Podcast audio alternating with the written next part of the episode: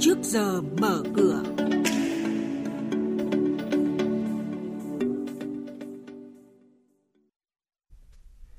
Thưa quý vị và các bạn, chuyên mục trước giờ mở cửa có những thông tin đáng chú ý sau.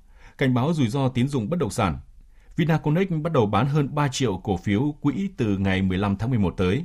Nhận định thị trường hàng hóa thế giới. Và ngay sau đây, biên tập viên Hà Nho và Thu Trang sẽ thông tin chi tiết cùng quý vị và các bạn. Vâng thưa quý vị và các bạn, Ngân hàng nhà nước sẽ kiểm soát chặt chẽ hoạt động đầu tư trái phiếu doanh nghiệp, đặc biệt với mục đích liên quan đến xây dựng kinh doanh bất động sản. Cụ thể, Ngân hàng nhà nước yêu cầu các tổ chức tín dụng thường xuyên ra soát, đánh giá tình hình hoạt động, tình hình tài chính, khả năng trả nợ và lưu ý các khách hàng có dư nợ tín dụng lĩnh vực bất động sản lớn để có biện pháp xử lý phù hợp nhằm hạn chế rủi ro phát sinh. Ủy ban Quản lý vốn nhà nước tại doanh nghiệp đang xây dựng đề án khuyến khích thu hút nhà đầu tư nước ngoài tham gia mua phần vốn nhà nước tại một số tập đoàn, tổng công ty đến năm 2030. Cho đến thời điểm này, chỉ có 2 trên tổng số 7 doanh nghiệp có sự tham gia của cổ đông chiến lược nước ngoài, gồm Tổng công ty Hàng không Việt Nam, Vietnam Airlines và Tập đoàn Xăng dầu Việt Nam, Petrolimex.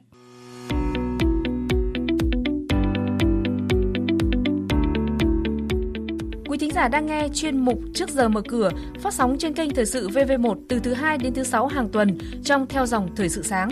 Diễn biến thị trường chứng khoán Biến động giá hàng hóa được giao dịch liên thông với thế giới trên Sở Giao dịch Hàng hóa Việt Nam. Nhận định phân tích sâu của các chuyên gia tài chính, cơ hội đầu tư được cập nhật nhanh trong Trước giờ mở cửa.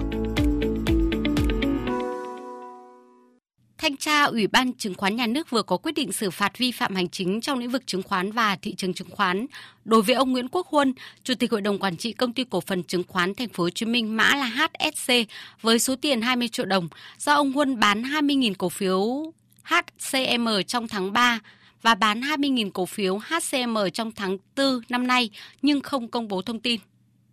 Xin chuyển sang những thông tin hoạt động doanh nghiệp niêm yết.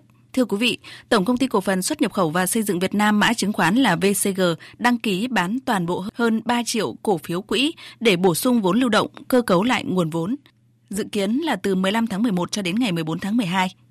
Năm nay, công ty lên kế hoạch doanh thu đạt hơn 12.000 tỷ đồng và lợi nhuận sau thuế đạt hơn 1.000 tỷ đồng.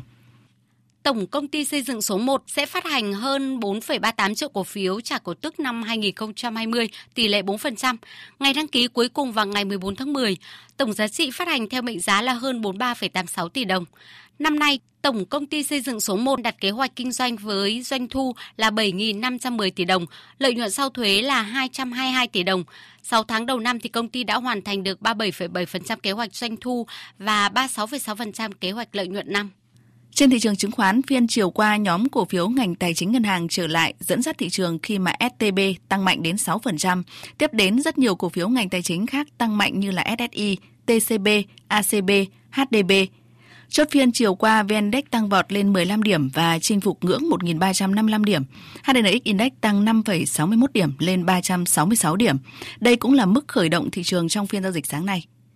Tiếp sau đây là thông tin thị trường hàng hóa thế giới giao dịch liên thông trên Sở Giao dịch Hàng hóa Việt Nam.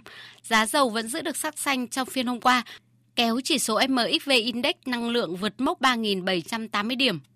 Cụ thể, giá dầu thô WTI dao động quanh mức 78 đô la Mỹ một thùng và dầu Brent khoảng 81 đô la một thùng, quyết định giữ nguyên mức nâng sản lượng 400.000 thùng một ngày của OPEC cộng, một lần nữa báo hiệu kỷ nguyên dư thừa nhiên liệu đã chấm dứt. Vấn đề không nằm ở dự trữ thực tế mà do các thay đổi ở ngành công nghiệp khai thác. Trong suốt nhiều năm qua, mỗi khi giá dầu tăng thì các công ty sản xuất đều nhanh chóng gia tăng sản lượng để tranh thủ lợi nhuận. Tuy nhiên hiện tại cả các nhà sản xuất dầu đá phiến tại Mỹ lẫn OPEC cộng đều không có phản ứng nào. Mặc dù giá dầu đã tăng đến hơn 56% so với đầu năm. Trong khi đó, các công ty mỏ được kỳ vọng sẽ tăng khai thác các mỏ mới sau khi hưởng lợi đà tăng từ chu kỳ của thị trường hàng hóa trong nửa đầu năm nay. Ngay cả các công ty dầu khí quốc gia của các nước thành viên OPEC cộng cũng không phải là ngoại lệ. Có vẻ ưu tiên hàng đầu bây giờ không phải là mở rộng năng lực sản xuất dầu, mà là hỗ trợ ngân sách quốc gia sau khi thâm hụt trong năm ngoái vì giá dầu xuống thấp. Theo ước tính, phải đến năm 2023, Ả Rập Xê Út mới đạt được thặng dư tài khóa.